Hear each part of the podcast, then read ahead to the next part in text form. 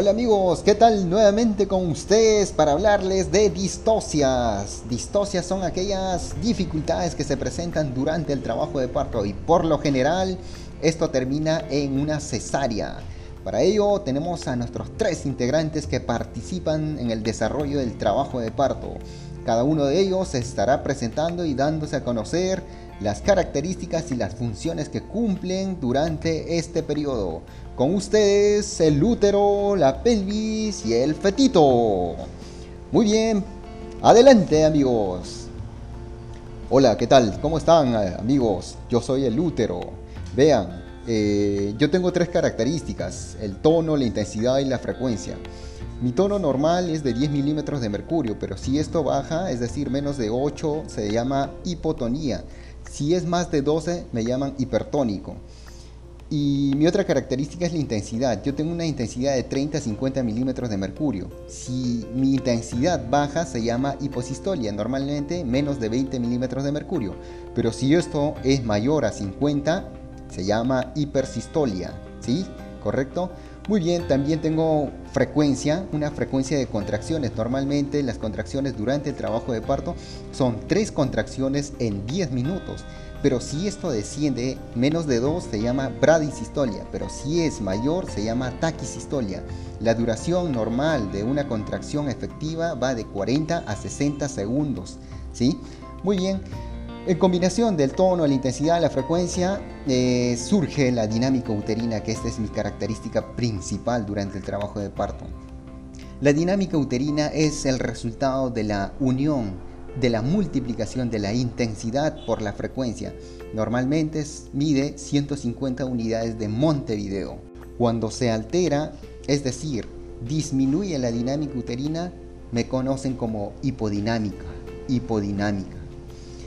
Puede ser de dos tipos, primaria o secundaria. La primaria va desde el inicio, es decir, hay contracciones eh, con poca intensidad, con poca frecuencia, entonces desde el inicio del trabajo de parto, desde el inicio voy arrancando, pero muy lento, entonces se llaman hipodinamia.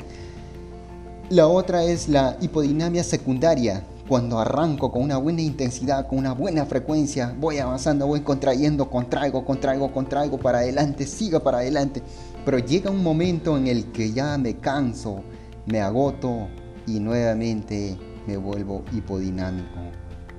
A eso se llama útero agotado.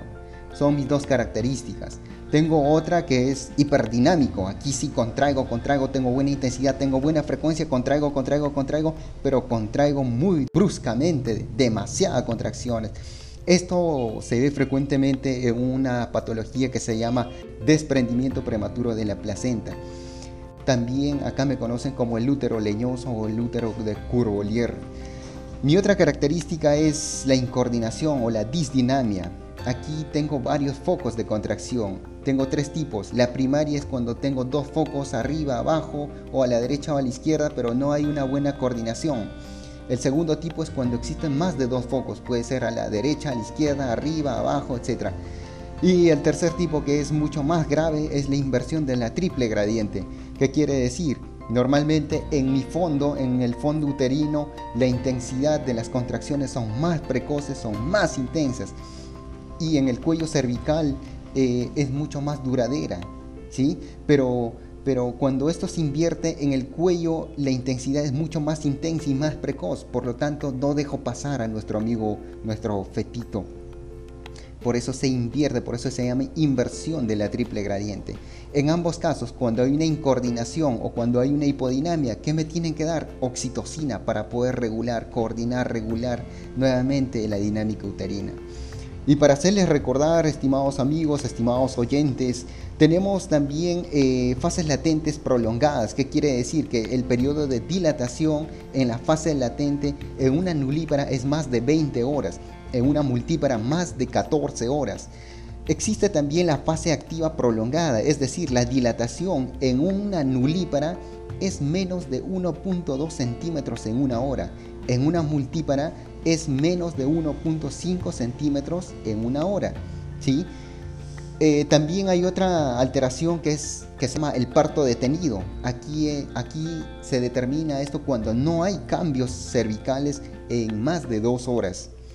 Y también el descenso prolongado, cuando nuestro amigo fetito disminuye lentamente, lentamente. En una nulípara el descenso es menos de un centímetro por hora, en una multípara es menos de dos centímetros por hora. Pero a veces existe el parto precipitado, es decir, la dilatación es muy rápida. En una nulípara más de 5 centímetros por hora, en una multípara más de 10 centímetros por hora. Aquí es donde nuestro amigo el fetito nace, pero de manera intempestiva. Por eso que a veces nace en el bus, nace en el taxi, nace en, el, en los pasillos del hospital, nace en el baño, etc. Y esto es un riesgo para nuestro amigo, nuestro queridísimo amigo el fetito, por una enfermedad que se llama la taquimia transitoria del recién nacido. ¿sí? ¿Qué quiere decir? Que hay agua, hay líquido dentro de los pulmoncitos del bebé. ¿ya? Y muchas gracias por su atención. Ahora voy a dar el pase a nuestra amiga Pelvis. Hola, ¿qué tal? En realidad yo no soy la amiga Pelvis, sino que me bautizaron así cuando yo ingresé a la Facultad de Medicina, como Pelvis. Pero bueno, yo soy bien práctico, sencillo, ¿ya? Y les voy a dar a conocer simplemente tres puntos. Eh, yo tengo tres medidas en mi parte superior, medio e inferior. Cada una de estas tiene una, una dimensión. Cuando estas se reducen, cuando estas dimensiones se reducen, se llaman estrechez pélvica. Eso es un factor de riesgo para que nuestro amigo el fetito evite su descenso. En mi parte superior hay un diámetro que se llama el conjugado obstétrico, que su valor normal es 10.5 centímetros. Pero si esto es menos de 10 centímetros, se llama pelvis estrecha o estrechez pélvica.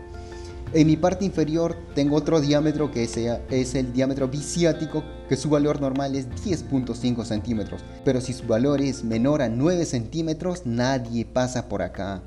Y en mi parte inferior, de igual manera, tengo el diámetro biisquiático, que su valor normal es 11 centímetros.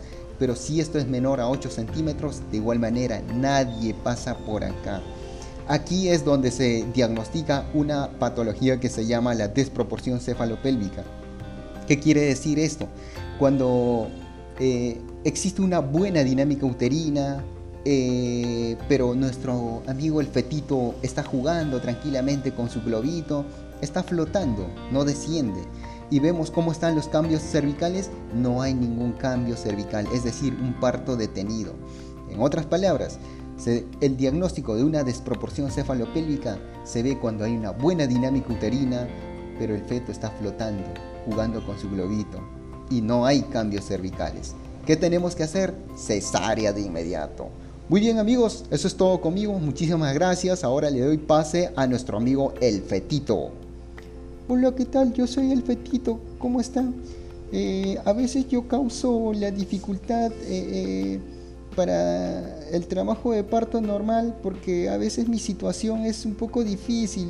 Mi situación es transversa y y eso mi mami se molesta porque porque le tienen que hacer un corte en su barriguita. A veces mi presentación también es podálica. ¿Qué quiere decir? Que a veces le saludo al médico con el glúteo y, también se molesta mi mami porque igual le tienen que cortar. En algunas veces, eh, cuando yo tengo una presentación podálica, tengo un riesgo, el riesgo de que mi cordoncito se prolapse. Cuando la membrana está rota se llama prosidencia, pero si la membrana está íntegra se llama procúbito. En algunas oportunidades la presentación podálica eh, tiene tres clasificaciones. Uno es de nalgas puras, nalgas completas o nalgas incompletas. De nalgas puras se llama cuando yo solamente enseño mis glúteos. De nalgas completas cuando enseño mis glúteos y mis dos piececitos pero se llama de nalgas incompletas cuando enseño mis glúteos y un solo piececito nada más. Eh, también a veces soy un poco curioso y a veces levanto la cabecita y ahí es donde también mi mami se molesta porque también le tienen que cortar su barriguita. Normalmente mi presentación es cefálica, de cabecita, y mi diámetro de presentación es el suboccipito bregmático que mide 9.5 centímetros y mi punto de referencia es la fontanela posterior u occipucio. Con 9.5 centímetros yo tranquilamente paso por, la, por nuestro amigo pelvis, paso tranquilamente como un pececito, no tengo ningún problema, pero a veces levanto la cabecita y ahí es donde se molestan, se molestan conmigo. Y existe aquí tres, tres clases, el primero se llama sincipucio, el segundo de frente y el tercero de cara, cara al sol. Les voy a contar por qué. En estas oportunidades eh, yo soy un poco curioso y levanto la cabecita. Cuando levanto la cabecita mi diámetro de presentación eh, cambia. Normalmente es suboccipito pragmático como ya les había contado, pero cuando yo levanto la cabecita ahora se convierte en un occipito frontal que ahora la medida también cambia y es 12 centímetros. Mi punto de referencia es el bregma u fontanela anterior. Y con 12 centímetros yo no voy a poder pasar ya por el canal pélvico. El segundo tipo de frente, eh, aquí también tengo otra alteración. Mi diámetro de presentación se llama el incipito mentoniano que mide peor todavía, 13.5 centímetros. Peor, no me permiten pasar por el canal pélvico. Acá mi punto de referencia es la nariz y por lo tanto, como es el segundo tipo de frente, de frente me llevan a la cesárea, de frente le cortan su barriguita a mi mami. El tercer tipo se llama así, yo lo llamo cara al sol porque me paro quedando viendo al sol. Cara al sol y mi punto de referencia es mi mentón y mi diámetro de presentación es el submento pragmático. Aquí tengo dos tipos, uno posterior y el otro es anterior. Cuando estoy de posterior, del lado posterior, igual mido 13.5 centímetros y tampoco puedo pasar por, el, por la pelvis. Entonces me tienen que hacer y le tienen que hacer cesárea a mi mami. Pero si es anterior, con 9.5 centímetros, sí puedo pasar. Gracias.